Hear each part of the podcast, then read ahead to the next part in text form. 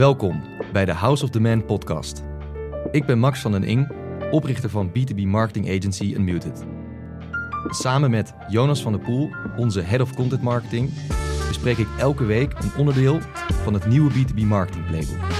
In 30 minuten ontdek je de strategieën, tactieken en best practices die je eigenlijk gisteren al had moeten toepassen.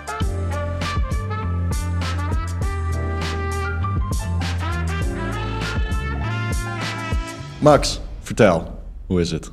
Jonas, ja, gaat lekker man, gaat lekker man. Zitten er goed in, er gebeurt een hoop. En uh, ja, ik vind het vet. Het is een beetje vakantieperiode. Dat merk ik aan uh, mijn e-mail-inbox, waarin minder mailtjes uh, verschijnen. Dat doet mij deugd. Tegelijkertijd is het er niet per se rustiger uh, om. Maar ik heb wel het idee dat ehm, er iets minder externe uh, zeg maar, invloeden zijn van uh, mailtjes van oh, kan je hier nog even naar kijken of uh, kunnen we dit doen of laten we afspreken.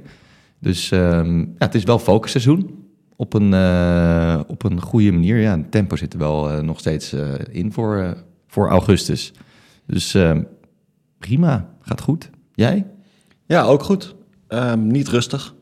Nee, nee, eigenlijk ik, niet. Ik, nee. ik, ik, snap wat je bedoelt met dat het een uh, zomerperiode lijkt, maar in zo'n zomerperiode krijg je toch wel vaak de situatie dat, er, uh, dat het huis opgeschoond moet worden, dat er, uh, ja, dat er toch geklust wordt, zeg maar. Het is echt een do-it-yourself periode in de zomer, vind het, ik. Het is natuurlijk een soort van midden Q3. Mm -hmm. um, moeilijk kwartaal altijd, althans apart kwartaal. De pipeline van uh, zeg maar Q2 is wel uh, of geclosed of opgedroogd. Dus uh, de deal cycles die, die, die, die duren allemaal wat langer nu. Wordt over de zomer heen getild. Er komt minder inbound binnen. Dat is een global trend overigens. Daar een hele mooie resource laatst van gevonden van een databedrijf die dus toegang heeft tot miljoenen of duizenden of miljoenen HubSpot en Salesforce accounts. Als je dan voor aanmeldt, dan kan je dus een benchmark zien hoeveel uh, nieuwe deals er worden gecreëerd in pipelines. En dan zie je dus ook echt dat, ja, this time of year, dat dat dus echt normaal is. Ja. Dat er minder deals die pipeline ingaan. Best wel vet eigenlijk. Best wel heel vet. Ja. Tegelijkertijd, ja, inderdaad wat je zegt, het huis moet nu worden opgeruimd en ja, klaargestoomd, zodat we zo meteen in september natuurlijk weer die startblokken kunnen en die deals weer... Uh, door de deur heen, door de telefoon heen kunnen trekken. Ja, ik ben, ik ben uh, website copy aan het schrijven en uh, SEO content strategie aan het voorbereiden. Zeg maar uh, op, een, op een tempo wat, wat niet duidt op zomerrust, laat ik het zo zeggen. Uh, tegelijkertijd uh, ben ik ook meer dan uh, normaal nat geregend deze week. Dus het is ook nog eens. De, de, het lijkt erop dat de beergoden ons hebben verlaten. Je bent een beetje under the weather, hoorde ik. Klein beetje, klein beetje. Maar het, het, gaat goed. Het gaat goed. Ik vind het leuk om deze podcast weer op te nemen. Zeker, insgelijks. Verbaast me toch weer hoe leuk ik dat eigenlijk vind. Het is altijd wel een mooi momentje. Zeker. Laten we misschien naar de volgende rubriek gaan, namelijk de LinkedIn-post van de week. En deze week is de LinkedIn-post van de week van een heel speciale uh, auteur, namelijk jij. De LinkedIn-post van de week. Ja, ja. Ik, ik, laat jou gewoon... Uh... Nou ja, goed. Um, het is overigens niet een hele bijzondere post hoor, of zo. En ook helemaal niet gek qua, qua, qua reach en dat soort zaken. Maar het was wel even een momentje, dat, schrijf ik dus ook. Um, inmiddels twee weken terug sprak ik met uh, twee decision makers over mogelijke samenwerking. Uh, bedrijven die uh, met de Growth Program aan de slag willen gaan. En we zaten eigenlijk, nou ja, noem het onderhandeling, um, noem het gewoon nog even met elkaar afstemmen van, goh, wat gaan we nou? En wat wordt nou echt de aanpak? Of wat kunnen we ons erbij voorstellen? En gaandeweg kwam ik er gewoon achter dat een van die twee decision makers, althans eigenlijk de ultieme decision maker, namelijk de directeur van het bedrijf, dat hij onze website nog nooit had bekeken. En mijn mond viel ervan open, dat schrijf ik ook in deze LinkedIn-post. En ik zei gelijk tegen hem: Dit is nou wat ik bedoel. Want een paar minuten daarvoor had ik er nog over dat heel veel van die touchpoints in marketing toch best wel lastig meetbaar zijn. Mm-hmm. Uh, dark funnel, dark social, dat zijn natuurlijk die termen waar we mee worden doodgegooid. Die mensen vaak nog niet uh, helemaal eigen hebben gemaakt of waar ze nog niet per se mee bekend zijn. Nou ja, bedrijven die uh, schuwen natuurlijk ook vaak de, de tactieken die ze niet goed kunnen doormeten, want dan kunnen ze geen ROI calculeren en dan vinden ze het toch moeilijk om daar geld in te investeren en dan focussen ze zich toch maar liever op die wat meer direct transactionele marketingactiviteiten, omdat ze dan een gevoel van grip kunnen waarborgen. Alleen wij zeggen natuurlijk, spendeer nou juist ook tijd in die wat lastiger meetbare kanalen. En dan opeens komen daar mooie eh, eh, en goed passende deals uit naar voren. Dus dat vertelde ik hem. Ik zei, nou, het is precies wat ik bedoel. Ehm, je hebt een hartstikke positief gevoel voor deze samenwerking. Jouw collega, nou ja, die heeft dan wel een aanvraag gedaan bij ons op de website. Eh, maar die kent mij via via, referentie, LinkedIn. Eh, dus die, die had, had al lang zijn, eh, zijn, zijn positieve mening klaarstaan. Heeft toen wel die eh, aanvraag geïnitieerd via de website. Maar zijn, zijn baas eigenlijk, directeur, heeft onze website nooit bekeken. Maar stond wel op het punt om een grote deal te gaan tekenen. Right. Ja, dat is, ik vond dat wel bijzonder. Dus ja, daar heb ik even een LinkedIn-postje over geschreven. Ja. Ja, goeie. En nou ja, komt ook wel eh, enigszins overeen met het onderwerp dat we vandaag gaan bespreken. Ja, iets, ja, attributie is natuurlijk sowieso best wel een, een, een, een topic Mhm. eh, in, in B2B-marketingwereld. Eh, op dit moment staat best wel onder druk natuurlijk.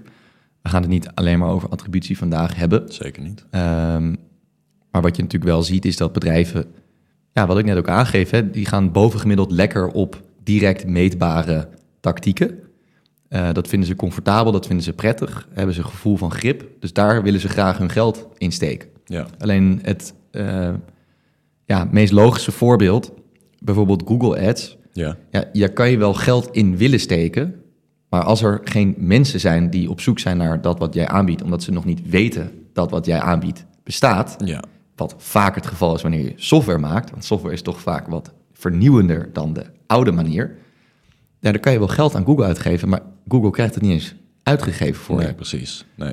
Ehm, Nee, of, of je ziet dat Google Ads, weet je, dit, dat, dat het werkt, dat je je campagnes goed hebt opgezet en het zorgt voor conversies. Dan denk je, ah, keer vijf dat Top. budget. Ja. Eh, maar die vraag is er niet. Juist. Nou ja, we hebben het wel eens meegemaakt met een van onze, een van onze klanten. Gaven we een hartstikke eh, schappelijk bedragje van 500 euro per maand uit aan Google Ads. Daar kwamen een aantal high-intent demo-aanvragen per maand uit. Dus de eigenaar van die organisatie die vroeg ons... Goh, moeten dat niet eens een keer eh, opschalen? Nou, wij zeggen dat willen we best proberen, maar volgens ons is dit eigenlijk de juiste verdeling. Hij zei, nou, probeer toch maar. Dus bij wijze van test zijn we een periode van twee tot vier weken aangegaan om dat eigenlijk wat op te schroeven naar eh 750 euro. En vervolgens zagen we na die maand dat eigenlijk de conversies een beetje terug waren gelopen. En dan ga je ook kijken in Google Ads hoe Google dat geld is gaan uitgeven. Ja, die gaat dan toch weer allemaal van die beetje van die moeilijke experimenten een beetje uit zichzelf proberen te draaien, die je dan weer moet gaan, gaan tegenhouden. Uiteindelijk hebben we gezegd, laten we maar weer teruggaan naar 500. En dan zitten we weer op een stabiel, toch weer wat hoger eh, conversiepercentage. Dus ja, meer geld aan Google Ads uitgeven heeft vaak zelfs, heeft soms zelfs een negatieve impact. Ja, dat kan zeker. Nou, weet je wat? Laten we gewoon naar het onderwerp van ja, vandaag ja, gaan. gaan we doen. Eh, misschien kan jij even de, de wekker zetten. Wekkertje. Oké, Want het onderwerp van vandaag is waar de leads wel vandaan komen. met nadruk op wel. Precies. Misschien even, even terug naar de basis, want waar zou jij zeggen dat de meeste bedrijven vanuit gaan als je ze eh, die vraag stelt? Waar komen leads vandaan? Als je bedrijven vraagt, waar komen de leads vandaan? Dan zullen ze allemaal zeggen, dat zijn mensen die op onze website het formulier invullen. Contactformulier, demoformulier, aanvraagformulier. Of misschien een account aanmaken of daar een offerte aanvragen.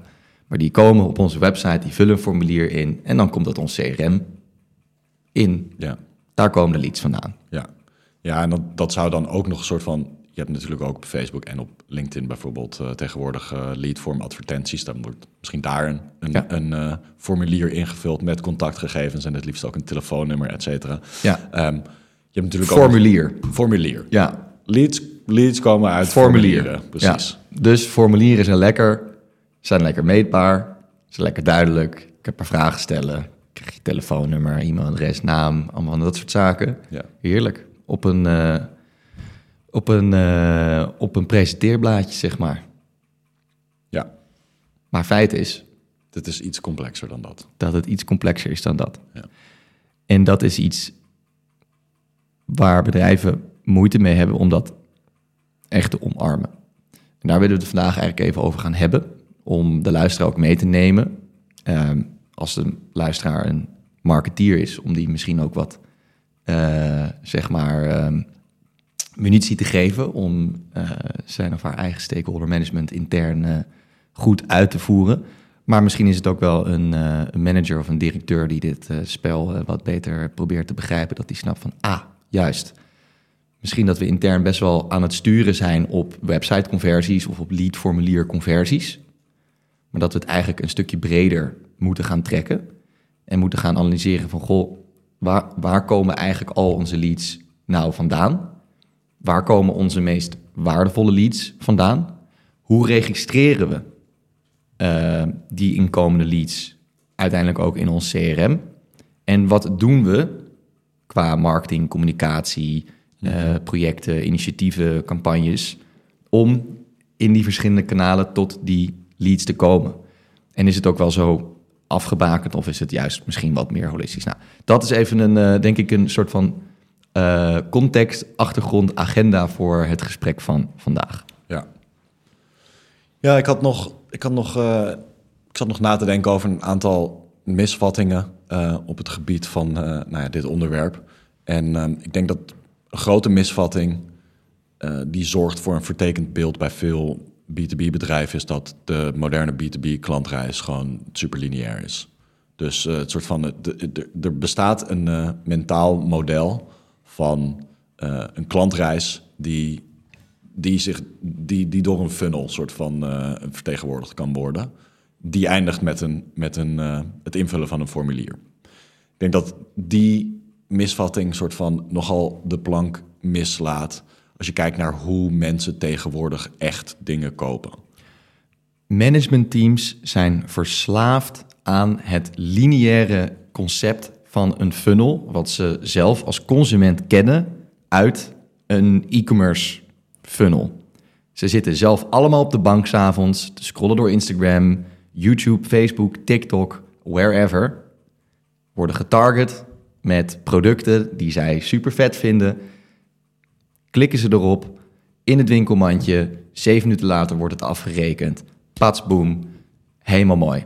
Die persoon die denkt, nou, ik ben toch wel eens even mooi getarget op Instagram. Ik weet dat mijn vriendin, die koopt regelmatig op die manier spullen. Dat is de algemene eh, gedachtegang bij, dat is marketing. Ja. Dit noemen wij natuurlijk direct response. En direct response werkt prima bij emotioneel beladen producten die redelijk betaalbaar zijn, waar ook nog een retourtermijn van 30 dagen eh, eh, aan hangt. Maar dat direct response verhaal werkt natuurlijk niet wanneer het gaat over complexe software van tienduizenden tot honderdduizenden euro's per jaar aan licentiefees. En dat is het fundamentele verschil. En dat is precies de reden waarom die lineaire eh, reis in B2B praktisch niet bestaat. Nee. En je hebt het ook over een soort van eh, emotionele buy eh, als het aankomt op een e-commerce-achtige klantreis. Ik denk dat dat emotionele aspect ook zeker wel geldt in B2B. Al is het iets genuanceerder en gaat het meer om soort van vertrouwen in de eh, partij waarbij je iets aankoopt. In, in het vertrouwen dat die mensen soort van de absolute expert zijn op het, het vakgebied waarin zij een product verkopen. Ja. Las daar van de week geloof ik ook nog een interessante LinkedIn-post over. Iemand die zei eh, dat ze dus echt niet gelooft in dat eh, emotioneel een factor is in B2B. Interessant. Ehm, kunnen de meningen over verschillen. Ik ben niet helemaal eh, in, in, in, in die hoek. Ik denk dat er een grote factor emotie eh, kan spelen. Maar wat, wat haar, ehm, haar punt was, en daar sloot ik me wel heel erg bij aan. ehm, emotie in de zin van, ik vind jou, bijvoorbeeld- ik vind, ik vind de, de verkoper, daar heb ik gewoon een goede klik mee. Dat mag niet jouw bedrijfsstrategie zijn. Als jouw bedrijfsstrategie is, ik heb gewoon één verkoper met een enorme glimlach en die haalt alle deals binnen. Ja, zodra die ergens anders gaat solliciteren, is jouw hele salesstrategie Ja, weg. ja, ja, ja. Nee, nee, dus tuurlijk. jouw salesstrategie moet gaan over een onderscheidende propositie die aansluit bij de wensen en behoeftes van jouw doelgroep. En dat is de waardetransactie die moet plaatsvinden. En hoe je dat dan uiteindelijk brengt, tuurlijk daar kan je wat emotionele lading aan geven. Prettig contact, goede follow-up, duidelijke documentatie, eerlijke en transparante pricing. Weet je, dat, zijn, Ja. eh, dat, dat brengt een gevoel op dat je denkt van... hé, ik heb een klik met deze organisatie, we zitten op eenzelfde lijn... we hebben een, een, een, delend DNA. Maar het mag nooit zijn dat eh, het gaat om van... nee, maar ik vind die persoon zo fijn. Ik- Dat is geen Nee, bedrijfsstrategie. nee, nee, zeker niet. Zeker niet. Oké. Hey, we dwalen een beetje af. Ja, maar dat is Eh, toch leuk? Ja, het hoort erbij. het hoort erbij. Ehm, plekken waar leads wel vandaan komen anno 2023 zijn... en misschien kunnen we even een lijstje afgaan. Via via. Je, je noemde het al. Eh, in je, de- je LinkedIn-post, eh, in dat verhaal kwam al naar voren... dat ja, iemand via via bij jou terecht is gekomen. Ehm, andere plekken waar leads vandaan komen, DM's op LinkedIn. Een hele grote, denk ik. Ik, ik heb deze week nog een, voor een van onze klanten een, een interview gedaan voor een klantcase. Dus een klant van onze klant gesproken. En die vertelde eh, hoe zij bij onze klant terecht waren gekomen. En eh, dat was een heel interessant verhaal. Ze waren toevallig op zoek naar een softwareoplossing in deze specifieke niche. En eh, ja, kregen op het juiste moment toevallig outreach van onze klant met een, met een ja, cold outreach, LinkedIn DM, charmant verhaal. Ze waren daar net naar op zoek. Nou, het gesprek begon op die manier en die zijn uiteindelijk eh, tevreden klant geworden. Ja, zo gaat dat in 2023. Juist, wij hebben ervoor gezorgd dat de muziek aanstaat, dat er een lekkere plaat speelt en dat die met surround sound effect gewoon de hele tijd eh, rondom dat bedrijf en die decision makers aanstaat. Ja, en die, die sales rep die vroeg gewoon even, vind je het een lekker nummer? Ja. Nou ja, ja nu je het vraagt, ik vind het eigenlijk wel... Het ziet er eh, goed vind- uit. ziet er goed uit, vind Ja, het top. goed, ja. Nou, zullen we erover verder praten? En Dat is het idee eigenlijk. Ja, Via via, DM op LinkedIn, telefoon, algemene mailbox, eh, op een event, elkaar spreken, eh, introducties op eh, WhatsApp, in Slack communities. Dat Ja. zijn voorbeelden. Ja. En misschien is die laatste wel nog een leuke om ook even te benoemen. Een soort korte anekdote wat wij zelf hebben meegemaakt. We hebben ook natuurlijk de Experiments Club, Slack community, Slack groep. Ehm, een aantal wat actievere leden en een aantal wat minder actieve leden.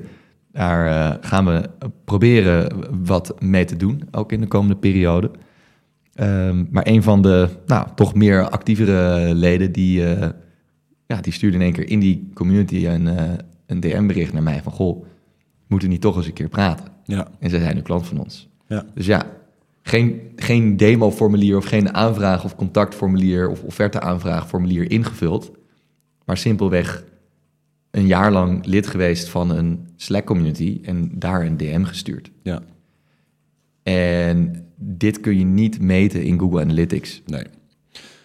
Nee, wat, en... nou dus ja, dat is weer dat stukje attributie, Zeker, wat hier zeker. gewoon volledig ontbreekt. Maar een super waardevolle handeling is dit geweest. Zeker. En dat stukje attributie en hoe je daar beter mee om kan gaan, daar komen we zo nog op terug. Ja. Ik zou het wel interessant vinden om ook nog even te benoemen dat, ehm, nou ja, soms komen leads ook via een werknemer of collega binnen. En ik had als voorbeeld eh, in mijn hoofd dat wij hebben intern een, een toolskanaal in Slack, waarin iedereen bij Unmuted regelmatig deelt van, hey, kijk eens wat ik ben tegengekomen.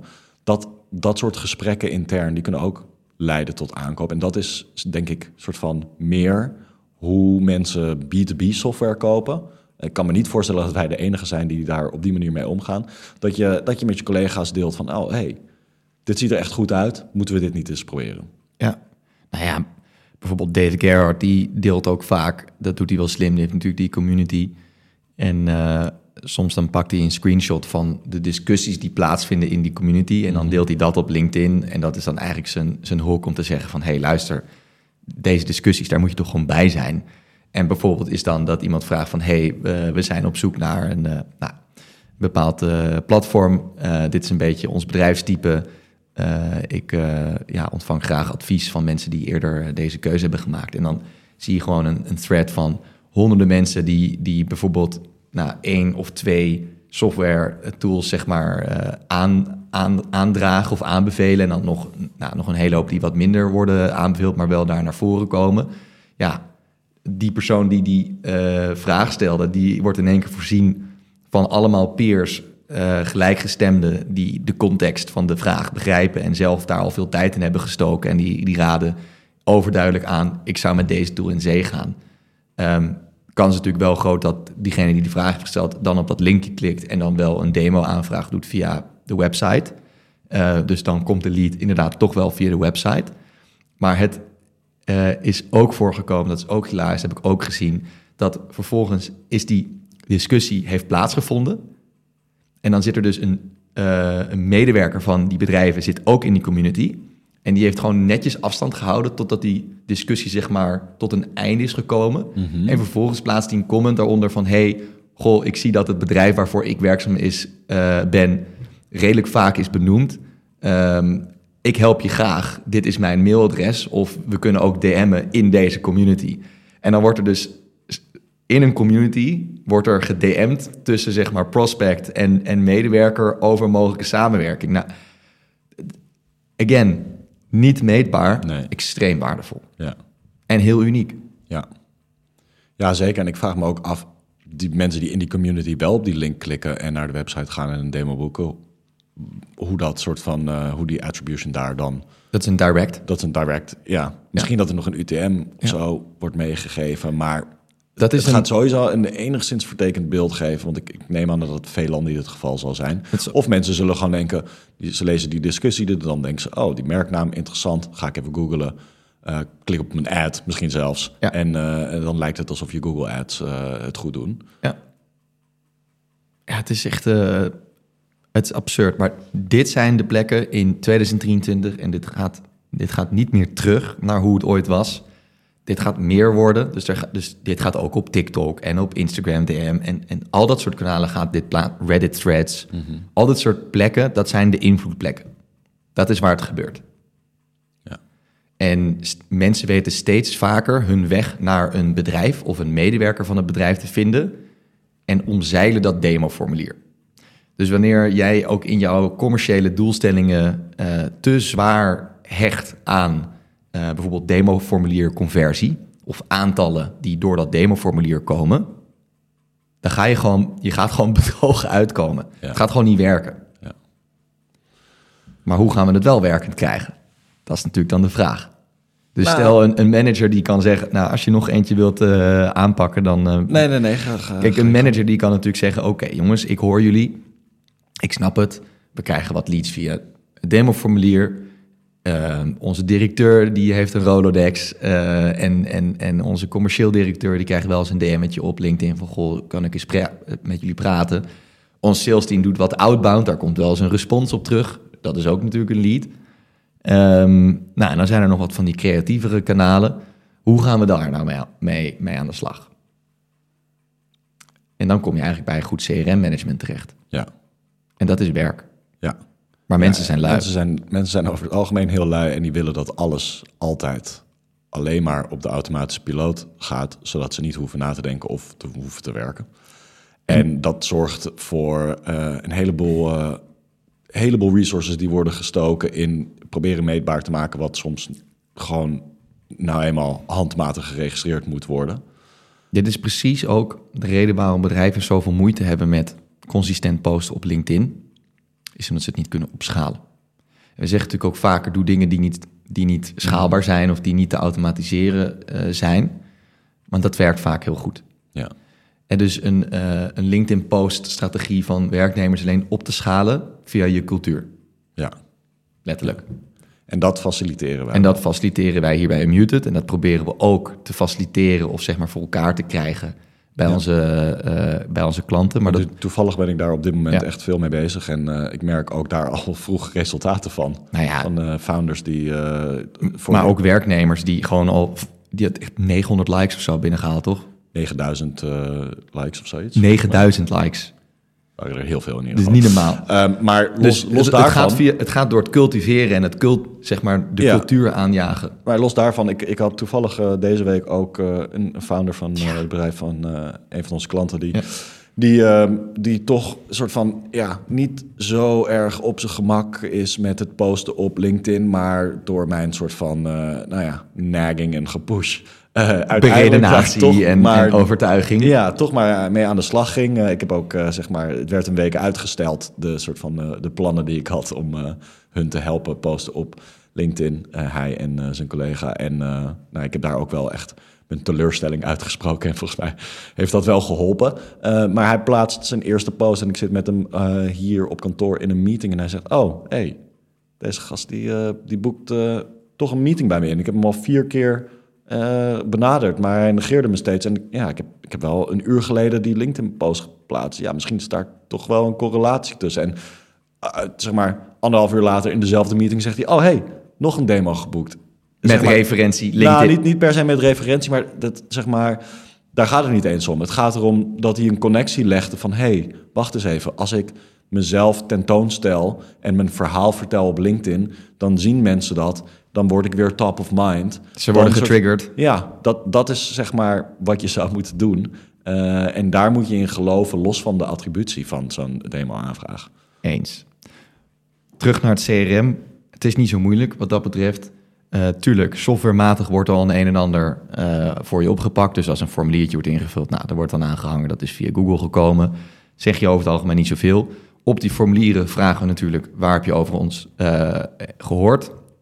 Dat is ook niet zaligmakend, maar geeft een indicatie.